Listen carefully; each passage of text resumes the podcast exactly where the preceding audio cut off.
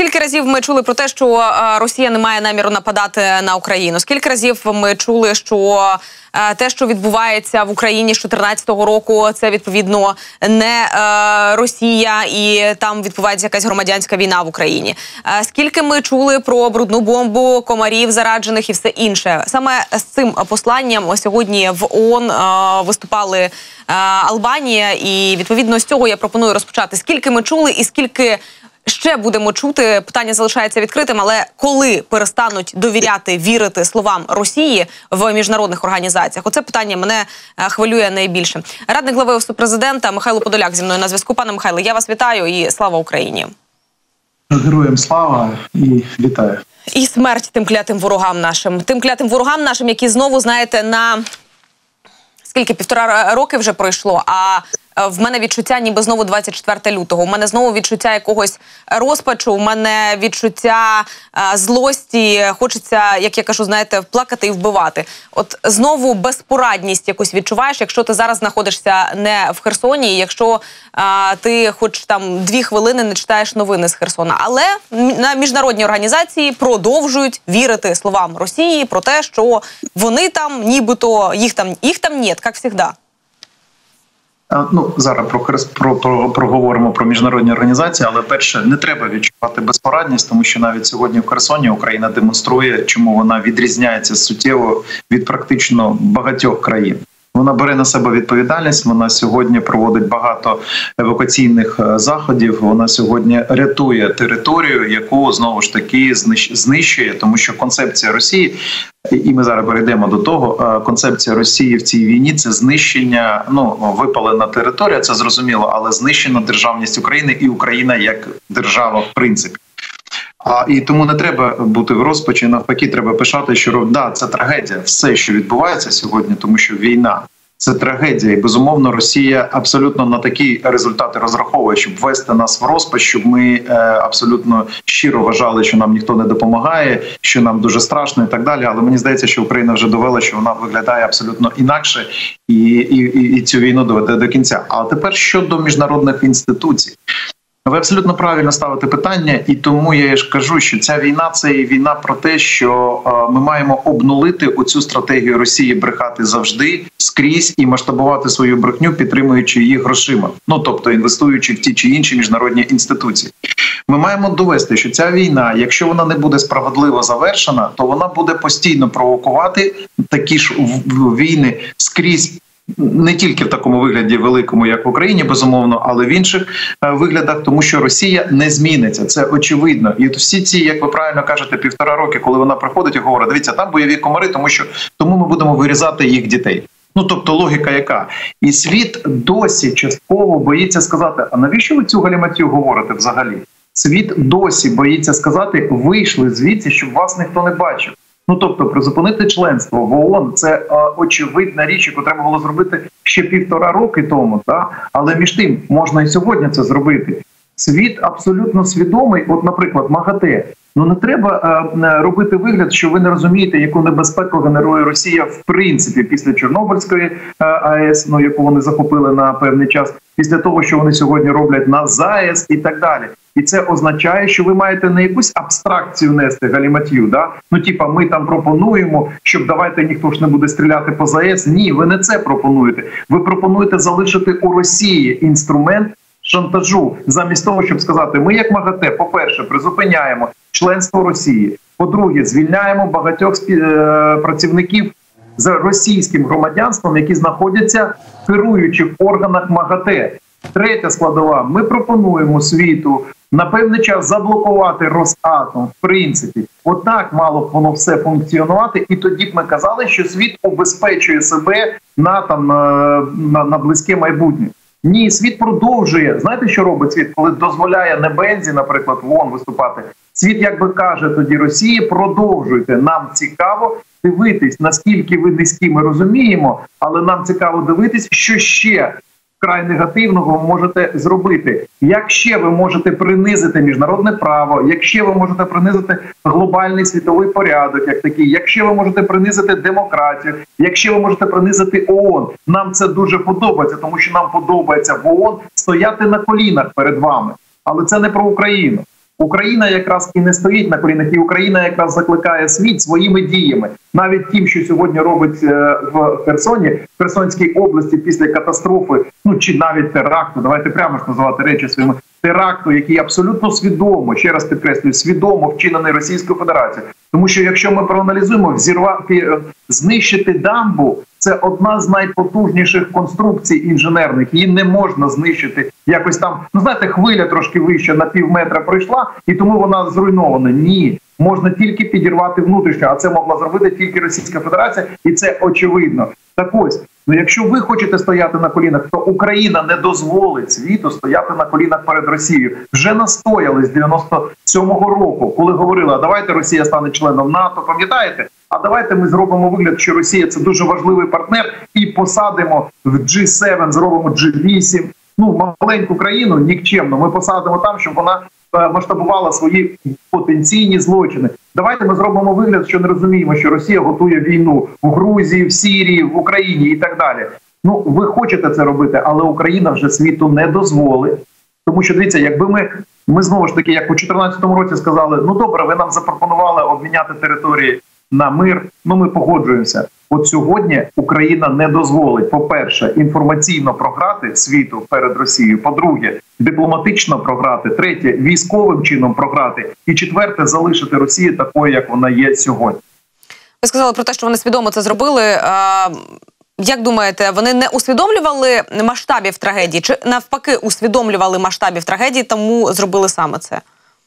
Е, гарне питання. Ви знаєте, в мене трошки тут е, таке складне внутрішнє, знаєте, внутрішня оцінка цього, тому що сказати, що росіяни щось усвідомлюють, враховуючи їхній рівень е, всього, що вони роблять, да? ну, з точки зору, так як вони аналізують події, які вони висновки з цих подій роблять. Ну мені складно сказати, що вони взагалі розуміють, що таке сучасні технології, сучасний світ, і що таке взагалі війна в тому вигляді, от як ми з вами це розуміємо. Але в той же час мені здається, що вони, от в даному випадку, точно були свідомі, тому що вони підірвали багато секцій. Це внутрішньо ще раз підкреслюю, 28 секцій, з них 11, як мінімум, було підірвано, враховуючи той обсяг води, ну руйнувань одночасних руйнувань, коли ми побачили, як гребля впала, так то е, безумовно вони усвідомлювали, мені здається, величезний обсяг лиха, який вони е, ще раз підкреслюю, свідомо роблять на території Херсонської області. Вони знаходяться в ефективному стані, це очевидно, і в рамках цього афективного стану вони сьогодні шукають нераціональні способи перехопити ініціативу у війні чи, хоча б загальмувати щось. Безумовно, з стратегічної точки зору руйнування дамби не має ніякого сенсу, тому що, ну, наприклад, два тижні так безумовно безпосередньо відразу після теракту. Безпосередньо великі ризики є для великої кількості людей, для населених пунктів, підтоплення. Ну і багато буде потім екологічної шкоди. І сьогодні екологічної шкоди. Але з точки зору воєнних цілей, да на дві на два тижні максимум можна було призупинити певні дії на е, південному напрямку. Далі все знову ж таки буде виглядати так, як виглядало до цього теракту.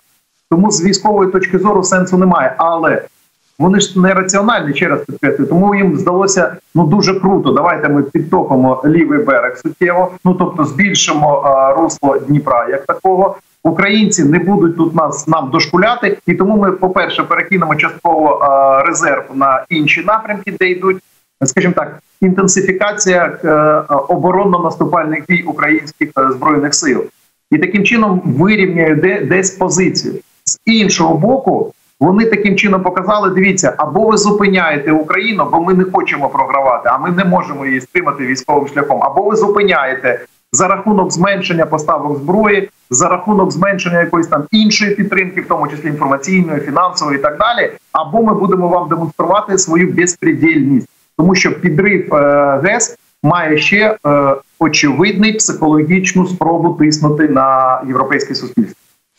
То що це було з їхньої сторони вибір е, меншого зла? Е, вони ж розуміли, що вони жертвують Кримом, а саме е, водою в Крим. Чи це був свідомий там, не знаю. Ну, я вже подумала, можливо, вони таким чином тепер будуть виправдовуватися, що бачите, ви тепер не можете знищити кримський міст, тому що ми ж тепер там воду будемо підвозити, якусь там гуманітарну допомогу мешканцям чи ще щось. Можливо, таким чином вони тепер будуть виправдовувати цю конструкцію. Давайте ми з вами зрозуміємо, що нас абсолютно не обходить, що вони там будуть підвозити куди. це наша територія, і вони можуть звідти вивезти когось. Ну поки в них ще є такий шанс. Людей, які не мають ніякого відношення до Криму. Але між тим, та ні, вони ж їх абсолютно їм байдуже до Криму. Ну це ж е, немає сенсу говорити про те, що росіяни опікуються якимось там простими людьми. Вони ніколи цього не робили і робити не будуть. Для них не існує ніяких людей. Подивіться на це суспільство. Вони держава ненавидить своє суспільство і постійно його хоче пробує і засовує в будь-який табір. Де віртухаї дивляться, щоб вони не порушували певні обмеження, не більше того. Тобто, це така рабсила, конкретно. Це ж зовсім інша інфраструктура суспільства. Ми ми з ними абсолютно різні, і про це ну треба взагалі пам'ятати. Для нас є принципове питання, яке реалізація, самостійна реалізація і держава. Чому подекуди виникає конфлікт між українським суспільством і державою, яка реалізується через, наприклад, майданні е, протести? Абсолютно правильно, тому що суспільство наше говорить: дивіться, держава має виконувати виключно сервісні функції, давати нам можливість суспільство розвивати, ну робити кар'єри, навчатись і, і, і почувати себе перспективними, тобто особистостями в Росії ж навпаки інша конструкція. Там держава є репресивною інституцією, яка має, якщо ви тільки голову підняли, очі підняли долу, да ну тобто е, держава має вас принизити. Це інша конструкція суспільства, і ми абсолютно ніколи не були ніякими братами. Безумовно, це все фікція. Це фікція достатньо короткого проміжку часу. Там останні е, ну скільки там був радянський союз. От за за цей час побудували оцю фіктив, фіктивну конструкцію, що є білоруські, українські, російські народи, які є там братнями і так далі. Абсолютно не так.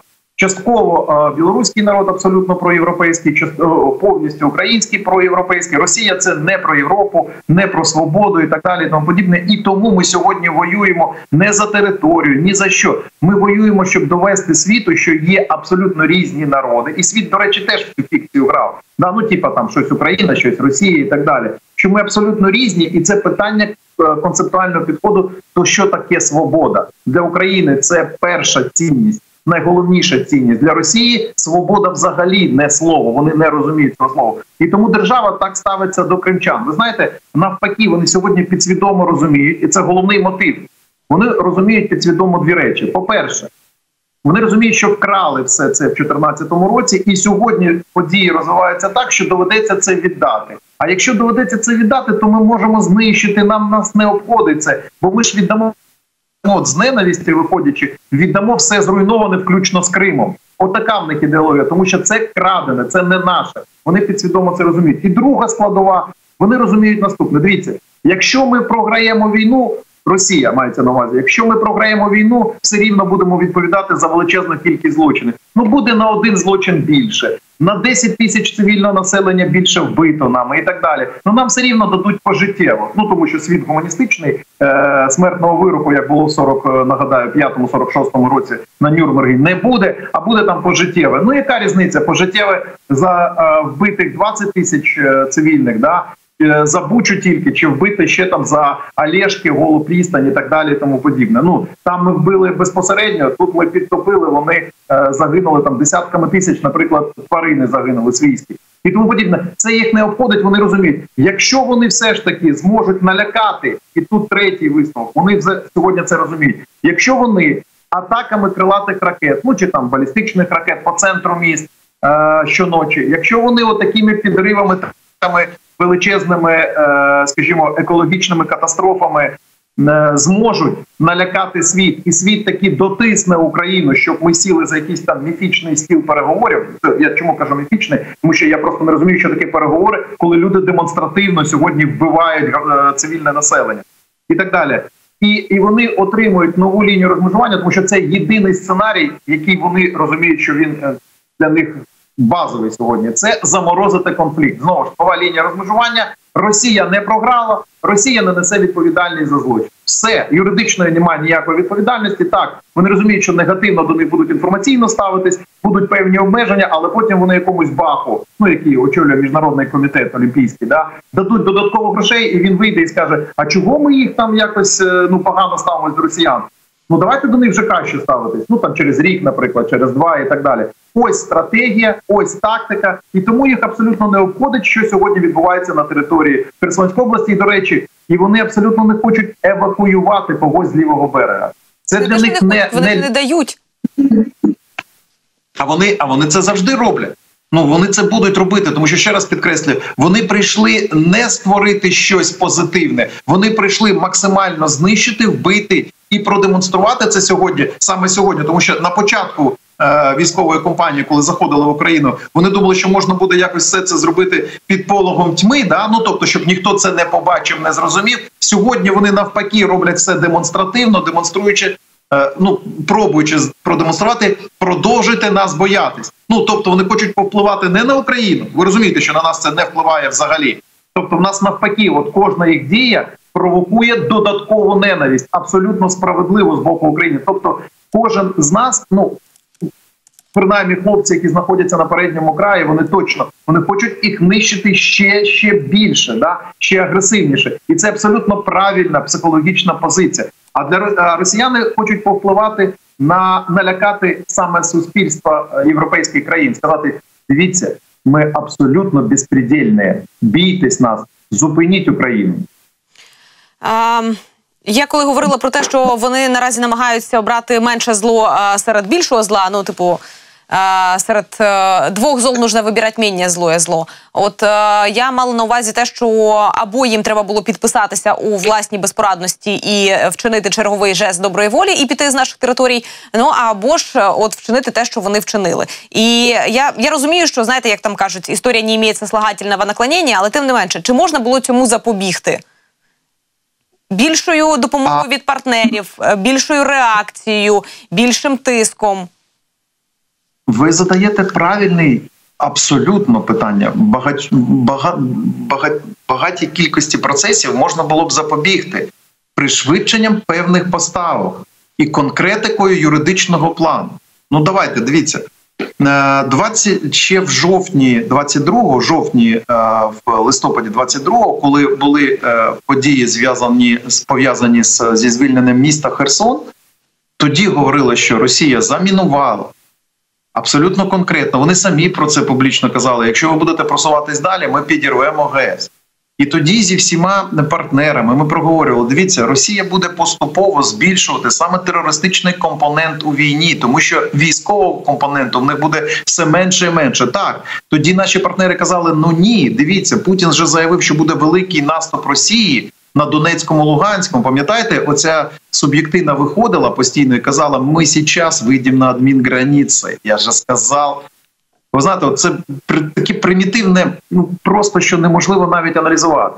І коли він виходив, це казав, і партнерам казали: ми дивіться, вони мінують ЗАЕС, вони мінують ГЕС. Вони в принципі будуть на це виходити, тому що бачать відсутність адекватної реакції нашої союзної реакції. І тому ми казали, давайте так, давайте збільшимо швидкість постачання зброї, давайте збільшимо швидкість постачання дальньобійної зброї. Тоді говорили про ПВО максимально закрите небо. Ми про закрите небо, ви ж пам'ятаєте, постійно говорили. Чому ми говорили? Я розумію, що сьогодні дехто говорить, Україна могла в принципі не допустити війну. Ні, не могла не допустити війну, тому що це світоглядна війна. Вона в будь-якому випадку не сьогодні, вчора, не вчора, завтра. Вона в будь-якому випадку була, тому що для Росії не існувало іншої концепції свого розвитку, крім збільшення авторитарних тенденцій і знищення суверенної України, тому що Україна це концептуально потрібно було для реанімації проекту Радянський Союз 2.0. Це очевидна річ. Після цього безумовно Росія збільшила тиск на Молдову, на Грузію, на ну на інші держави середньоазійські, е, бувші радянські і так далі. Це настільки очевидно, що нема жодного сенсу говорити про те, чи була б чи не була б велика війна між Україною і Росією. Тому а з точки зору, наприклад, військової спроможності на початку війни, абсолютно знову ж таки конкретно треба сказати, що Росія стягнула всю зброю, яка залишилась після радянського союзу на свою територію, і після цього арсенал Росії був набагато більший ніж навіть е, колективний арсенал Європи. Ну треба ж це розуміти. І тому сьогодні, в принципі, не ми просимо дайте зброю, і було бажано, щоб наші європейські партнери розуміли, що це є необхідністю сконцентрувати весь арсенал європейський на території України, щоб ми мали паритетну можливість швидше знищувати російські арсенали. І нарешті третє. Безумовно, коли ми говорили про те, що може бути підрив, не ми контролювали територію. Да? Ну тобто там знаходяться е, російські військовослужбовці, там знаходиться ФСБ, Росгвардія і так далі. І безумовно для того, щоб можна було запобігти таким трагедіям, а сьогодні треба говорити про ЗАЕС, треба суттєво пришвидшити. Перше, суттєво пришвидшити постачання зброї. Друге, треба суттєво збільшити арсенальні можливості України. Ну тобто надати нам ті ж е, дальнобійні ракети, ті ж атакам. Це для того, щоб знову ж таки знищити можливість тилового забезпечення, таким чином знищити е, суттєво зменшити боєздатність російської армії. Третя складова треба перестати загравати, продовжувати загравати з Росії на таких майданчиках, як ООН, МАГАТЕ і так далі. Треба ультимативно запропонувати звільнити звідти, ну тимчасово призупинити. Давайте, хоча б так, призупинити членство е, Росії, щоб вона не використовувала ці майданчики для брехливого впливу на свідомість Латинської Америки.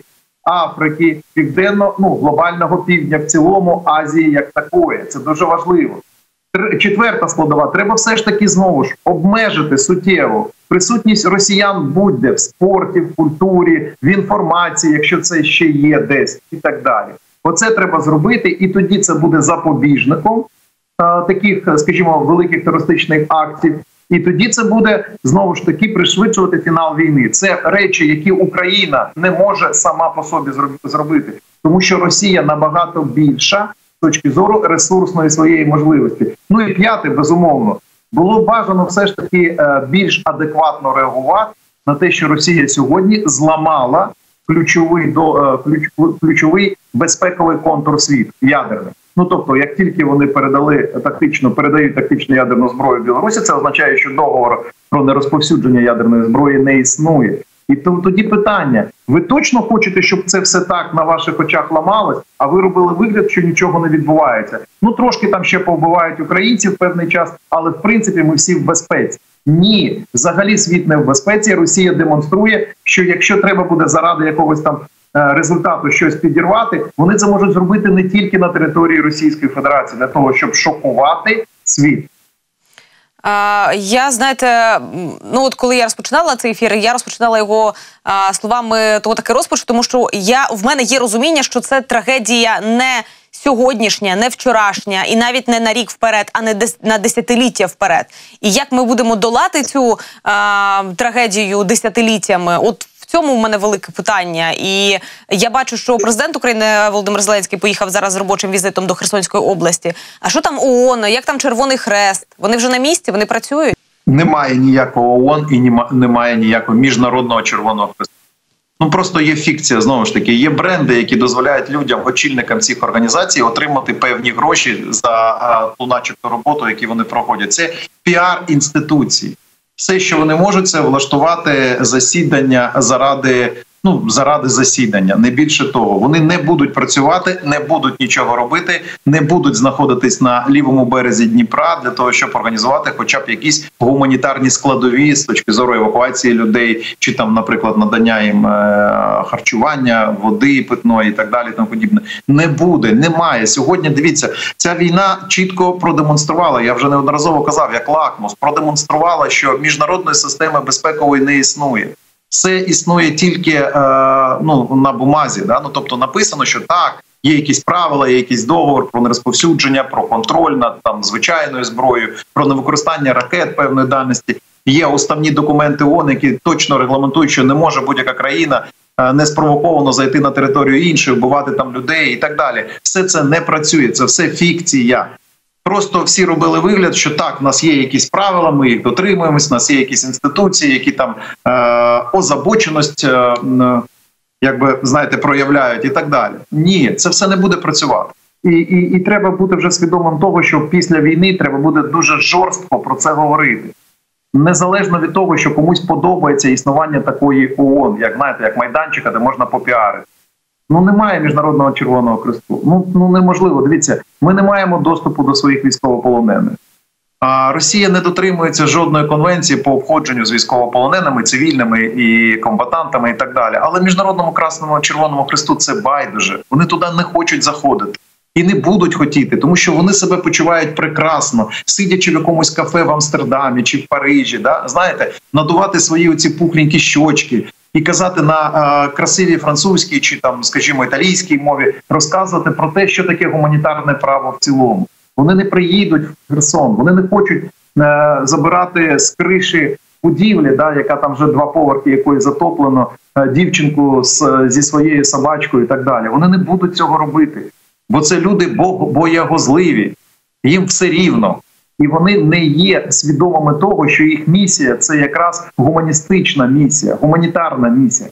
Вони вони себе продають, і не тільки міжнародний червоний хрест. І, і не треба вже мати ілюзій щодо цього.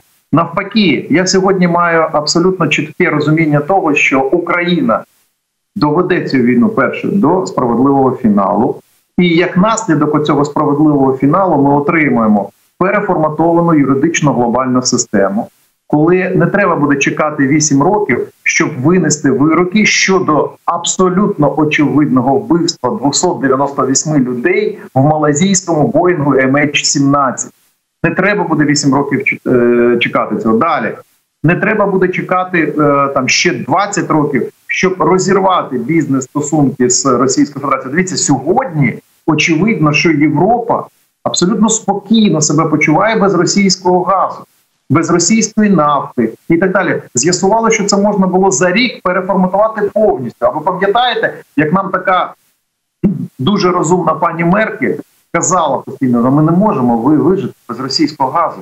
Це для нас важливо, це компонент нашої безпеки і так далі. З'ясували, що за рік не те, що там, е, там 3, 5, 10 років треба було перебудовувати систему е, енергетичну систему Європи. Ні, рік І взагалі ніякого не було дефіциту, суттєвого там обмеження використання е, сировини, суттєвого підвищення цін. Ну, Росія розганяла безумовно, що там люди практично на вулиці вмирають від холоду і так далі.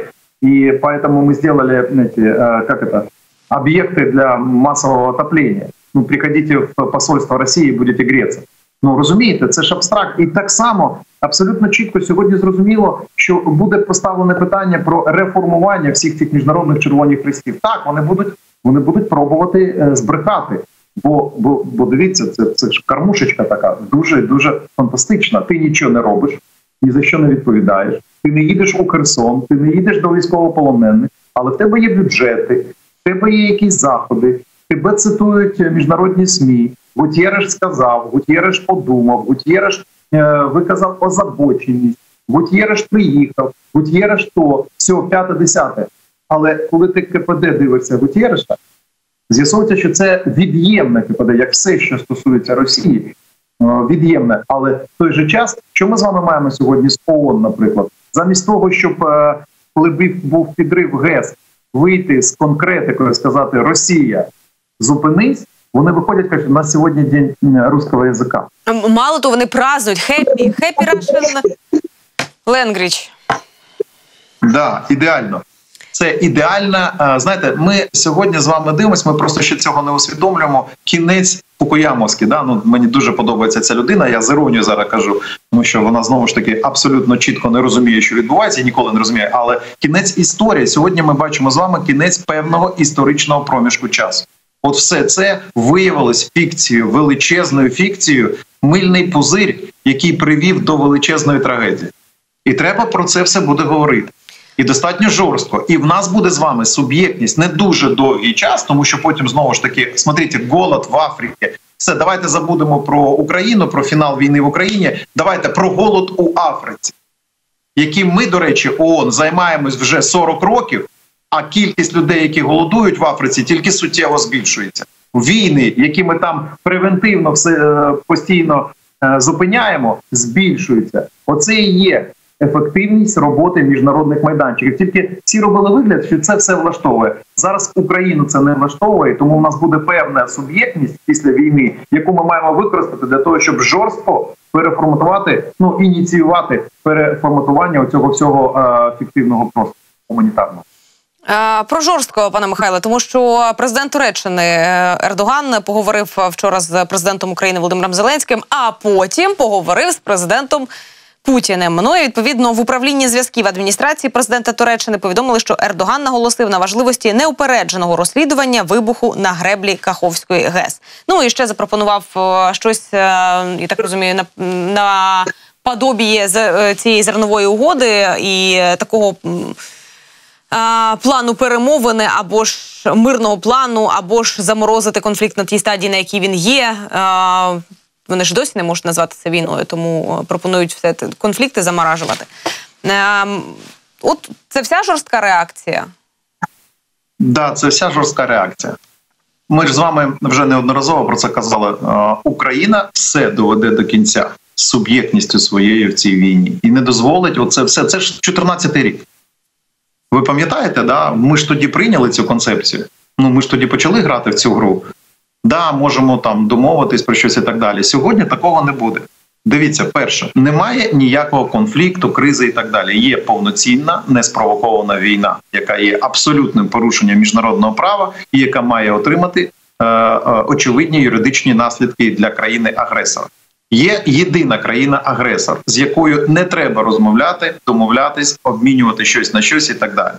Третя складова, третя складова немає ніякого врегулювання, немає нічого, е, немає що врегульовувати. В нас є агресія, звичайна стандартна агресія, яка чітко описана в міжнародному праві е, юридичними термінами. І для того, щоб ця агресія закінчилась, е, агресор має вийти за територію України в повному обсязі, включно з територією, яку добровільно віддали в 2014 році агресору для того, щоб отримати сталий стабільний сторі, сторі, сторічний е, мир. Ну має на увазі Крим, перш за все. Тому що вже, наприклад, на Донбасі були певні дії, була спроба все ж таки захистити територію України і так далі, і тому подібне. Але Крим віддали добровільно. А, І безумовно, це була помилка. Сьогодні не буде ніякого врегулювання, ніяких помилок цього плану. І тому пункт один формули миру вийшли про щось юридично розмовляємо.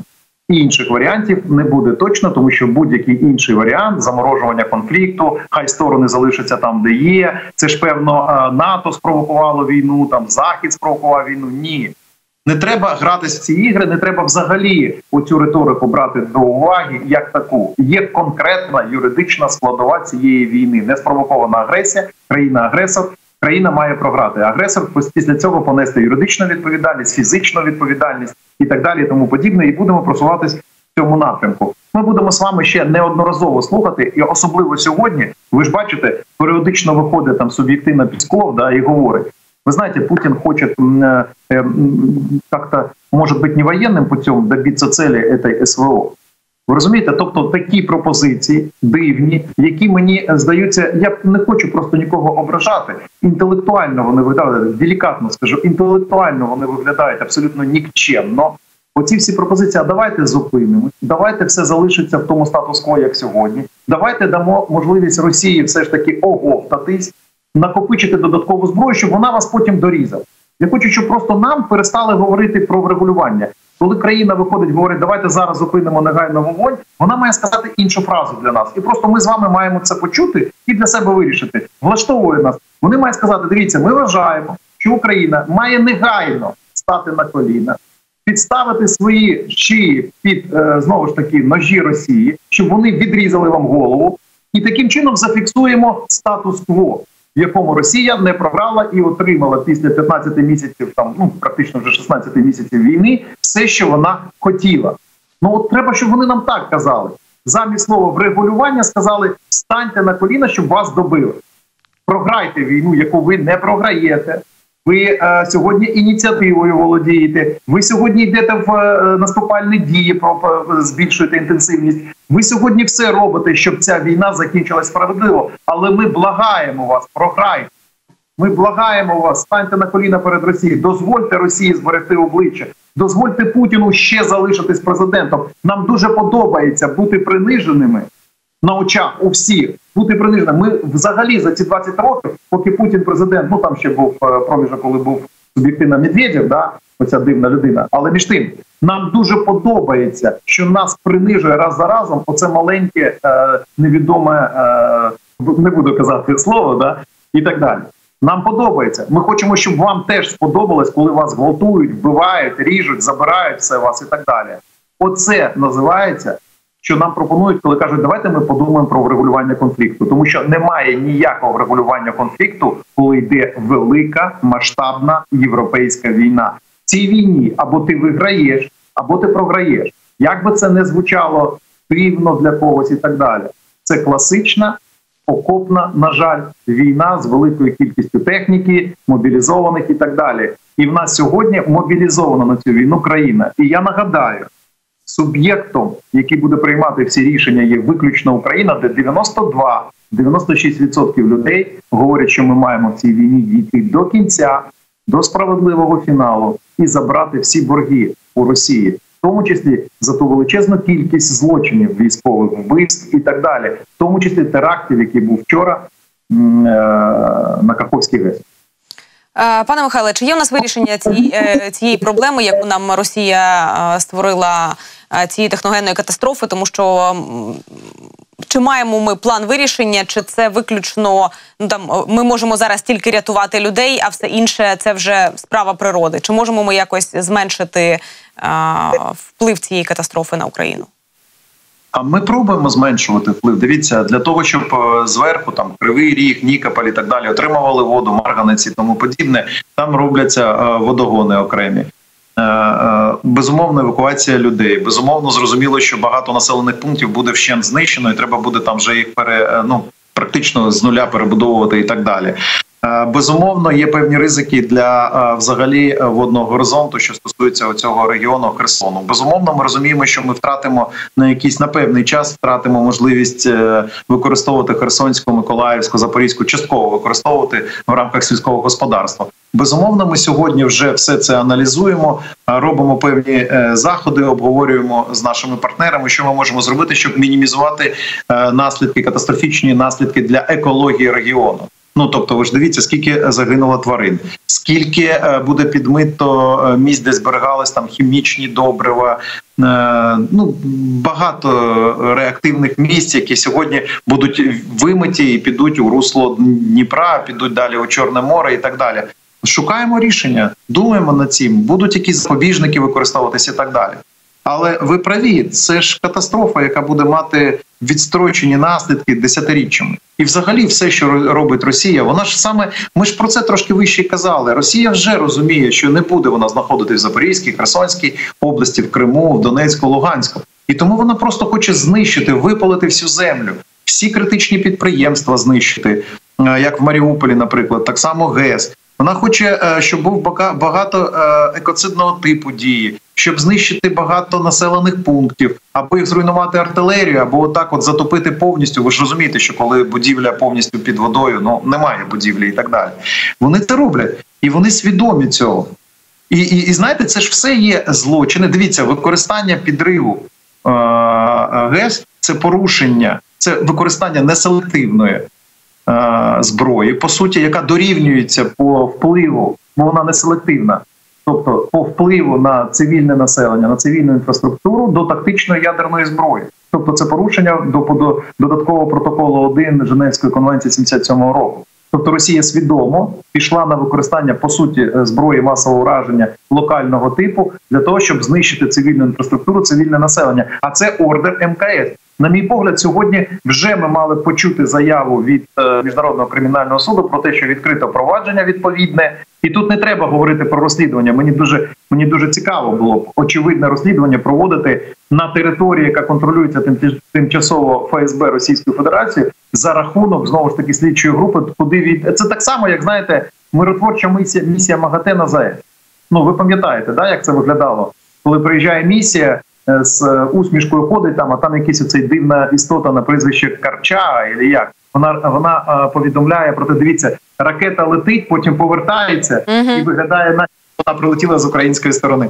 Ну ну таке розслідування це ж фікція. Це ж знову ж таки, отакі пропозиції провести міжнародне е, розслідування. Це обнулення міжнародного права і міжнародного, знаєте, взагалі міжнародного права як концепції. Ну тобто, дочекаємось, коли ми звільнимо ці території. Безумовно, надамо ще додаткові свідчення про те, що відбувалось. Вони сьогодні очевидні, якщо комусь це треба буде потрібне. Але маємо сьогодні вже отримати знову ордер МКСу за от такого типу геноцидний злочин. Ну вже зараз говорять про те, що е, на лівому березі це і Бахмут, і Буча, і е, Маріуполь все в одному. Тому ми вже нам страшно уявити те, що ми можемо побачити там після того, як зійде вода.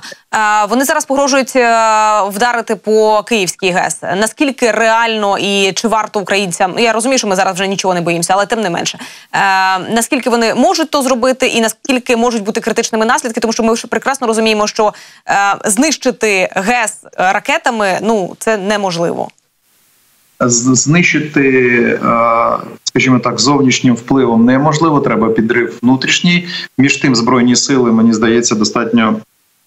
Довели ефективність з точки зору роботи ППО і ПВО. Ну з точки зору, що вони можуть контролювати простір, в тому числі над е, київським водосховищем.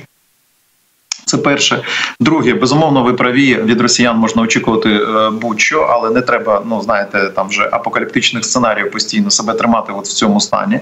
Я думаю, знову ж таки повернусь до пункту один. Зсу розуміють протиповітряні сили, розуміють ризики, які є. І ви ж бачите, що Київ атакують практично щоночі, і крилаті ракети, залишки, і балістика, і балістика, навіть і гіперзвук, навіть і дрони постійно, і так далі. Але між тим протиповітряні сили достатньо ефективні. І тому е, з точки зору ризиків, безумовно, оцінюємо всі ризики. І в нас ще є з вами ЗАЕС, не забуваємо, тому що там все ж таки змінився вже контур е, на наповнення басейнів водою, яка потім іде в е, контур охолоджувальний для ЗАЕС і так далі. Теж за цим слідкуємо дуже уважно, тому що росіяни вони не свідомі того, що відбувається. Ну просто це знову ж повернусь завжди до цього з інтелектуальної точки зору. Рівень сьогоднішньої російської еліти вкрай низький, і тому вони наслідків не розуміють того, що роблять і так далі, чи навпаки розуміють, тому відповідно максимально е, жорстко е, нищать е, цивільну інфраструктуру і так далі. Але я думаю, що запобіжники певні і у збройних сил, і у протиповітряних сил України є щодо того, щоб зберігати в недоторканності ті чи інші критичні об'єкти, і не тільки до речі, київські. Не тільки київське водосховище, ви дивіться, в принципі, більш-менш витримали і втримали контроль над е, критичною енергетичною інфраструктурою в цілому по країні. Е, разом з ударом е, по Каховській ГЕС був ще і удар по аміакопроводу на Харківщині. Наскільки там знову ж таки наслідки? Наслідки теж є. Там був не один удар в Матюхіно, а два удари по аміакопроводу. Безумовно, це взагалі ну це вже виходить навіть на спробу використання хімічної зброї. Знову ж таки, ми е, говоримо про порушення е, відповідних конвенцій, і знову ж таки очікуємо на певну реакцію світову, тому що ви пам'ятаєте, Гутєреш постійно говорить: а давайте все ж таки там запускати аміакопровод, це дуже важливо. Міндобрива. А давайте ми дамо можливість там в Амстердамі багато чи в Роттердамі багато було міндобрива російського, який був заарештований. Давайте дамо Росії можливість перевозити його і так далі.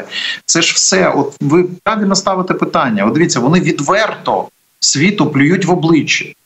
Ну от просто відверто це роблять. Вони атакують свідомо елемент дуже небезпечної інфраструктури, аміакопровід. Да? І це негатив величезний. Ви бачили, там є відео, яке показує, які наслідки є, тому що це вкрай небезпечно для е, людей і тому подібне. Але світ знову ж таки робить вигляд. Ну ми не знаємо, що там відбувається. Ну ну ну напевно, це якісь бойові дії, там невідомі. Чи взагалі є там бойові дії? Ну не знаємо і так далі. Не видно Але нам це, просто звідси. Ми зараз так трошки да, придивимось. Не видно. Ми, ми ми, трошки випили там червоного вина. Ми випили кави. Да, ми тут так гарно спілкуємось про російську мову, про те, що на ній писав е, великий Достоєвський, писав Чехов, да і так далі. Ми тут спілкуємось. Супер, як ми про це говоримо. Це нам дуже цікаво. Зараз підемо, послухаємо там моноспектакль, якийсь е- і так далі. Але між тим, між тим, ви абсолютно праві. Треба про це постійно говорити, і ми безумовно про це говоримо. Ми говоримо про те, що Росія використовує будь-які сьогодні інструменти саме терористичного типу. Ну просто треба так називати. Дивіться, підрив ГЕС терористичний інструмент.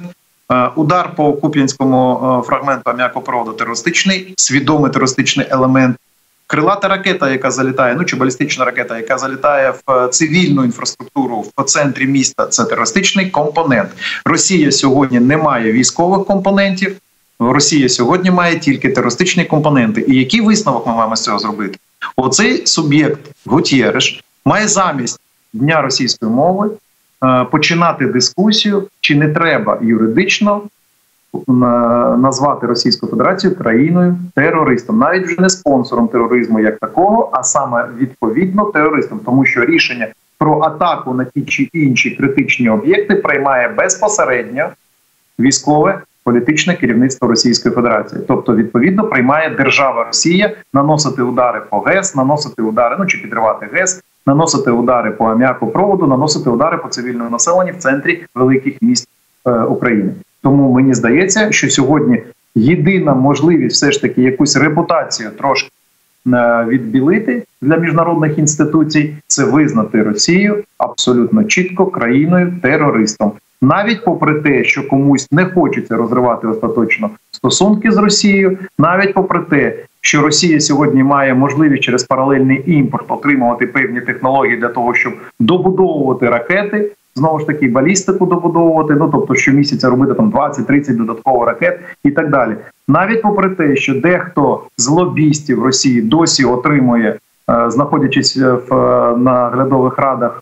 Сировинних компаній Російської Федерації отримує величезні кошти, навіть попри те, що корупційні гроші Російської Федерації в збільшеному обсязі гуляють сьогодні по е, низці країн. Пане Михайле, ви сказали про те, що ініціатива у нас. Е, я дивлюся періодично одним оком на росіянські е, телеграм-пабліки, які кричать про те, що от контрнаступ розпочався, збройні сили України пішли, купа танків, всі йдуть в наступ, е, тримайтеся і все таке інше. Втім, е, у той же час я пам'ятаю, і всі ми прекрасно пам'ятаємо, як нас попереджали, зокрема в генштабі, казали так: така провокація може бути. У них є купа відео заготовлених на випадок, якщо тому не вірте тим, хто кричить про те, що Україна пішла в контрнаступ. Це ще не контрнаступ.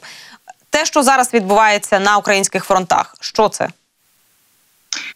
Це оборонно-наступальні дії з елементами тестування оборонних ліній Росії, з е, збільшенням інтенсивності обстрілу транспортно-логістичної інфраструктури тилової Російської Федерації. Ви знаєте, Україна взагалі веде себе зовсім інакше. Ну я маю на ці збройні сили України.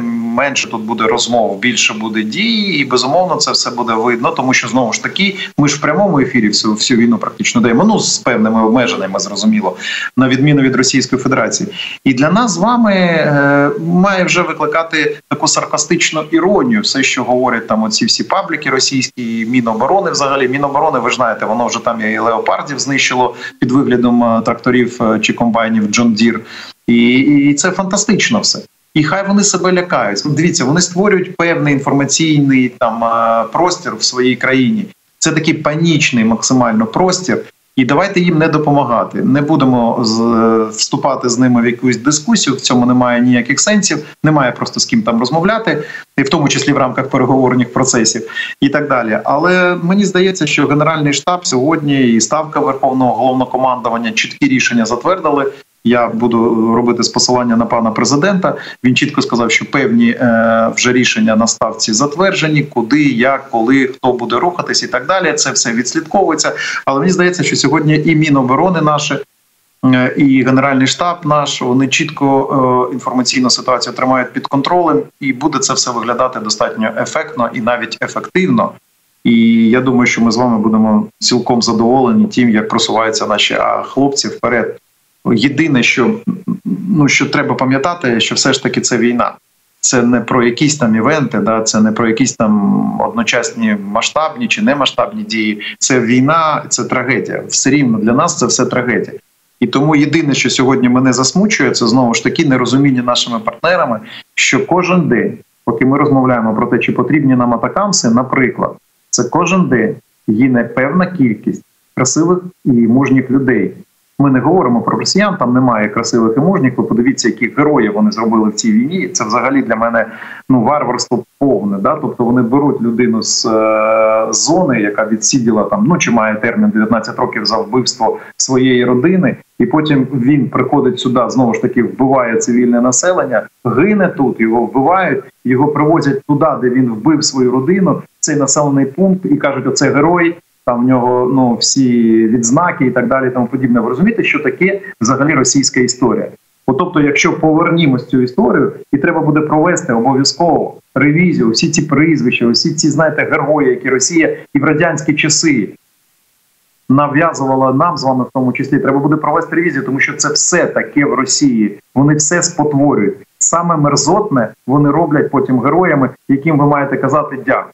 Ну тому я мені здається, що дивіться, ця війна вона з одного боку дозволить світу, якщо він це захоче, позбутися цієї зайвої нікчемності. Ну тобто, коли ви, наприклад, е, не робите е, роботу, яка у вас у функціоналі, наприклад, міжнародного червоного христа прописана, а з іншого боку, вона дозволить ще раз подивитись на минуле людство для того, щоб ми усвідомили, що таке імперії такого типу, як Російська Федерація. The Guardian пише про те, що країни-члени НАТО можуть відправити війська в Україну, якщо на саміті альянсу Україна не отримає гарантій членства та гарантій на перехідний період. Принаймні про це ну вони посилаються в цих словах на екс-очільника НАТО Андерса Фухразмусена. Але ми, кожен е, з нас, українець, який спостерігав за діями альянсу протягом півтора року, якось в це мало віримо, що країни-члени можуть відправити до нас якийсь військовий контингент. У нас є з вами дуже класний запобіжник, дуже простий. Віримо тільки в Україну. Так. Е, єдине, що ми хочемо отримати від наших партнерів, це швидкі рішення. Ну тобто, щоб менше бюрократії, менше оцих всіх страхів і так далі. Дайте просто весь обсяг зброї. Ну тобто, знаєте, я про що не буде там ніякої живої сили, тому що такого героїзму, як сьогодні демонструє е, Україна, ну навряд чи ми можемо очікувати від інших країн, які зайдуть на територію України. Ви ж розумієте, да тому що для нас це наша земля, це наші сім'ї, наші домівки, які прийшли варвари і нищать. Да? Тобто, ми захищаємо своє, і в нас мотивація зовсім інша, і так далі. Але е, ви знаєте, для мене дивно трошки інше. Не треба оці всі такі просто слова. Ми там зайдемо, ми щось будемо робити, це обов'язково і так далі. Мені здається, що треба трошки іншу дискусію вести на заході сьогодні. Подивіться, вони говорять: у нас є певна там низка озброєння, ми переозброюємося, ми віддаємо в Україну щось там старе, а в себе ставимо патріоти, беремо ті ж F-16, F-18, F-35 і так далі. Ми сьогодні будемо мати потужні армії. Але в цей час Україні не вистачає зброї, яка веде безпосередньо війну. У мене питання: а вам навіщо зброя? Що ви з нею будете робити? Ну тобто, якщо Україна програє війну, давайте песимістично. Ви будете воювати так само, як Україна на своїй землі? От так само, як Україна? Ні. Якщо Україна виграє, то з ким ви збираєтесь масштабними обсягами зброї воювати? І тоді питання: якщо сьогодні вже в Європі є війна, в якій приймає участь безпосередньо єдина країна, яка може в Європі масштабно воювати, це Російська Федерація. То чому треба думати, що вам треба залишити 100 танків Леопард 2 собі, а Україні дати 10, а не навпаки, собі 10 для того, щоб продовжувати навчання, а Україні дати 100? От про це має говорити Пограсмуса. Не треба говорити про фікції. Ми зайдемо, ми допоможемо. Ні, треба говорити про конкретику. А давайте ми концентруємось на тому, щоб віддати зараз все Україні. От бо вона веде війну за свободу Європи. Це очевидно. Ми все віддамо. І для України цього буде достатньо. І не треба буде говорити про відкриті закриті двері. Не треба буде говорити про контингенти, не треба буде говорити про корейський ізраїльський сценарій, не треба буде говорити про врегулювання і так далі. Треба просто прийняти принципове рішення. От яке Північна Європа приймає для себе і країни Балтії. Ми віддамо вам все. Це ж очевидно. Пане Михайле, я е, все одно знаєте, там е, дивуюсь, е, тому от наскільки би ми злі, розлючені і е, е, не знаю, не ображені. Це не, не образа, це вже інша стадія е, ставлення до. Всього російського у нас була, але тим не менше, наш представник головного управління розвідки Андрій Юсов каже про те, що слухайте, якщо цивільне населення Білградської області звернеться до України і попросить про евакуацію, то в принципі ми можемо їх евакуювати. Якщо е, своєму власному е, царю вони не потрібні, то е, будь ласка, ми можемо прийти їм на допомогу. А ви знаєте, пан Юсов абсолютно правий, бо ми інші. Ми ж не говоримо про те, що дамо можливість їм тут бути. Ми говоримо, що дамо гуманітарний коридор, виходячи з гуманістичних намірів, тому що ми є частиною сучасної цивілізації, і ми дамо їм можливість виїхати в якусь країну, де будуть табір, де вони зможуть пересідати час, поки буде знищений режим Путіна, якщо вони його не підтримують. Це не питання, що ми визнаємо, що вони круті люди і так далі. Я хочу, щоб ми розуміли, або ми сучасні, або ми такі самі варвари, але ми з вами не варвари. І тут пан Юсов абсолютно правий. Ми будемо нищити все, що буде заважати нам виграти війну. Все російське, абсолютно все. от все, що окуповане, от всіх колаборантів на території окупованій в Україні. Я навіть не хочу говорити про те, що будемо. От мені не подобаються розмови. Ми будемо з ними там про щось говорити. Ні, не будемо говорити. Або вони втікають з нашої території, а потім ідуть на юридичні процедури. Підкреслюю, процедури юридичні, не процеси, а процедури. Або ми їх знищимо на окупованих територіях абсолютно чітко, свідомо і так далі. Але коли ми говоримо про те, що Білгородська, Брянська, Курська, інші області, і там є люди, цивільне населення, яке хоче тікти від путінського режиму, ми дамо гуманітарні коридори, і вони можуть знаходитись в країнах, де їм дадуть можливість пересидіти певний час, поки в Росії буде знищена остаточно, от вся ця, скажімо так, я не знаю, як це морок весь цей під назвою Путінська еліта. Все це ж це ж правильно, тому що Україна постійно говорить про те, що ми є невід'ємною частиною сучасної демократичної цивілізації, і маємо себе поводити відповідним чином, знищувати ворогів безжально, абсолютно свідомо, і в той же час давати можливість людям, які хочуть втікти, втікти і знаходитись в якихось третіх країнах. Ну, бачите, там вже Пригожин е, каже, що якщо ем, вище руководство не прийме ніяких рішень, то він прийде е, через два тижні на Білградщину. Я не знаю, це погроза чи це він на порятунок туди йде. А, От е, тому, що бачачи, що він створив тут з українським бахмутом, я думаю, що білгородцям треба було би задуматися, хочуть вони бачити там Пригожина зі своїми ем, різниками чи ні. Але вже якщо заговорили за головне управління розвідки, то е, розвідки, то не можу не спитати що з Будановим. Тому що спочатку ми говорили, е, де залужний, тепер ми говоримо, що з Будановим. Не їжте е, інформацію Росії. З Будановим все так само, як і з залужним, абсолютно в нормі. Люди відпрацьовують щоденно спілкуються е, в рамках е, засідань з президентом. Щоденно приймають ну там через день приймають участь безпосередньо в ставках. Е, пан Буданов вкрай ефективно е, особисто е, модерує ті чи інші операції, які сьогодні жахають Росію, і безумовно для Росії, якщо вони не можуть щось зробити з ефективними менеджерами, тим же залужним чи з тим же Буданом, безумовно вони продовжують думати, що в сучасному інформаційному світі можна вкидати якісь такі дикі е, фейки, і на це має хтось реагувати.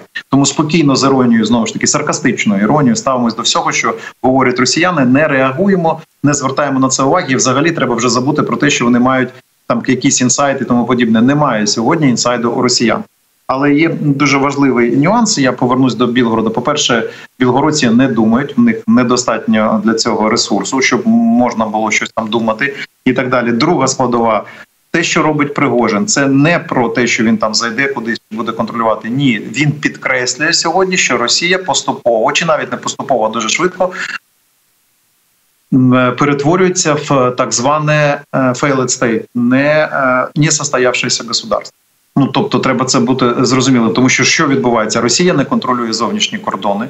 Росія вже частково не контролює території, в тому числі такі великі, як е, Білгородська область. І, Безумовно, якщо туди прийде Пригожин, який буде контролювати цю територію, це буде означати, що не держава контролює. І Тут третій пункт.